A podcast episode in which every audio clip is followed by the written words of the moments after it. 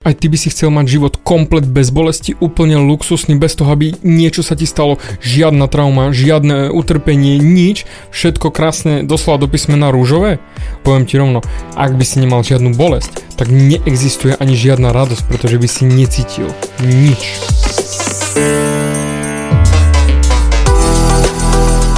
Ahoj, som David Hans a ty počúvaním môjho podcastu začínaš meniť svoj život k lepšiemu. Som transformačný coach, mentor a vzťahový poradca a za 10 rokov som pomohol tisíckam ľudí zmeniť sa. V tomto podcaste nenájdeš žiaden bullshit, ktorý ti tlačia do hlavy inde. Je kombináciou transformačnej psychológie, resetu myslenia a podvedomého preprogramovania mysle. Ak chceš svoj život radšej žiť, ako prežívať a dosiahnuť úroveň, o ktorej si ani neveril, že je možná, som tu pre teba. Chceš byť naozaj šťastný a nie sa len tak tváriť?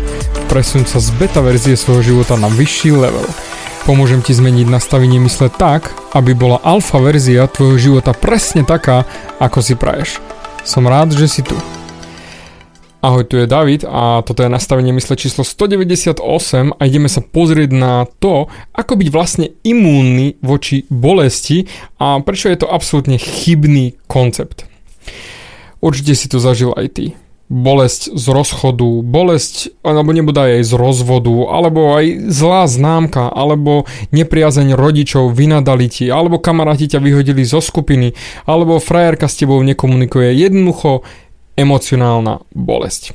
V tú sekundu, ako cítiš tú emocionálnu bolesť, by si si povedal, Ježiš, aby som radšej necítil nič, to je strašné, to je utrpenie, ja už nechcem, nie, to je strašné, boli to, au, au, ja chcem ísť preč.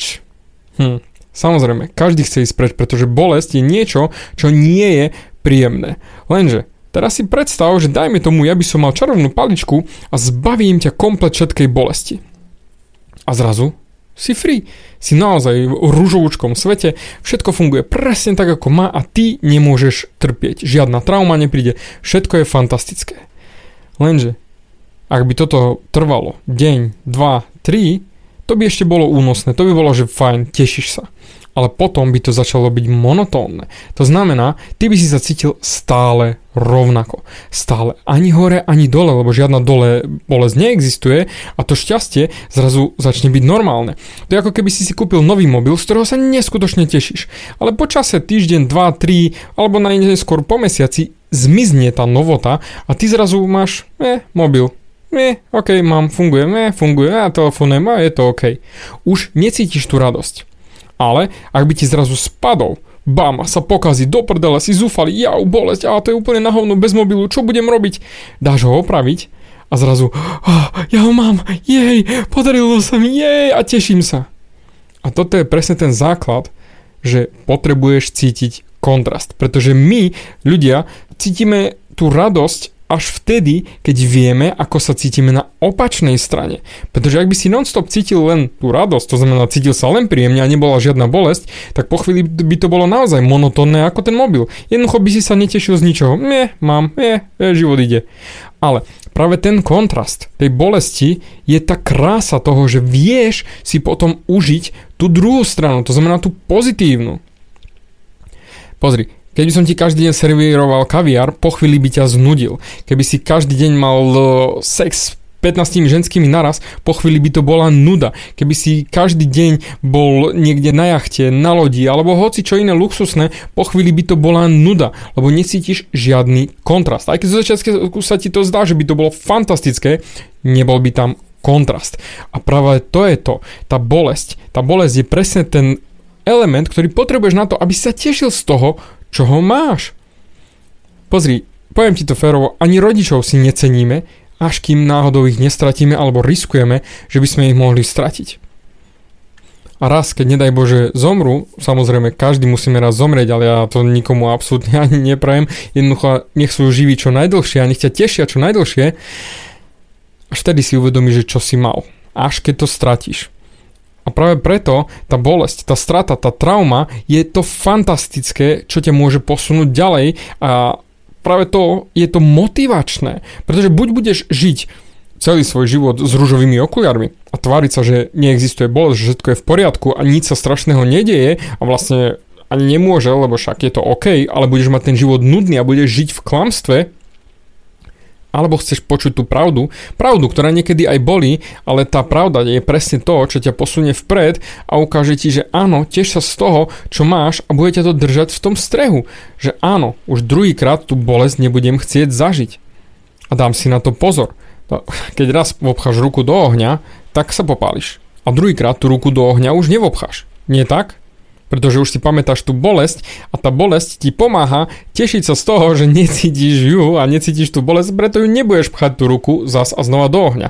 A to isté je aj pri rozchodoch, rozvodoch, debilných šéfoch a hocičom inom. Lenže my radšej volíme tie rúžové ukolíre a tvárime sa, že to nie je až také strašné.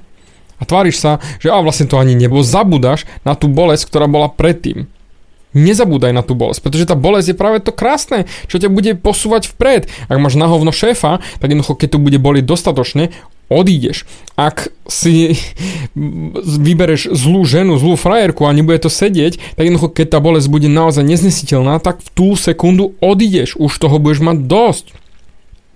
A takisto je to v každom inom prípade. Jednoducho, keď raz už budeš cítiť, že to je dosť, odídeš, pretože tá bolesť ťa bude motivovať. Ale keď ty chceš mať len rúžový život a aby všetko fungovalo bez traumy, bez utrpenia, bez bolesti, tak potom prakticky nikdy nebudeš mať dôvod sa posunúť vpred. Nebudeš mať nikdy dôvod začať osobnostne rásť. A jak sa hovorí, rozchody robia najväčších kulturistov, pretože vtedy chalani si povedia, že tak idem na sebe makať, pretože som bol sračka a chcem sa dostať z toho von, chcem si sa vyzúriť, chcem niečo začať meniť na sebe, chcem byť nasratý, chcem jej ukázať, že už bohužel túto skvelú telesnú schránku nikdy nebude mať, pretože ja sa nabúcham, hold, akýkoľvek dôvod, ale bolesť je tá motivácia a bolesť je presne to, čo ťa posúva vpred.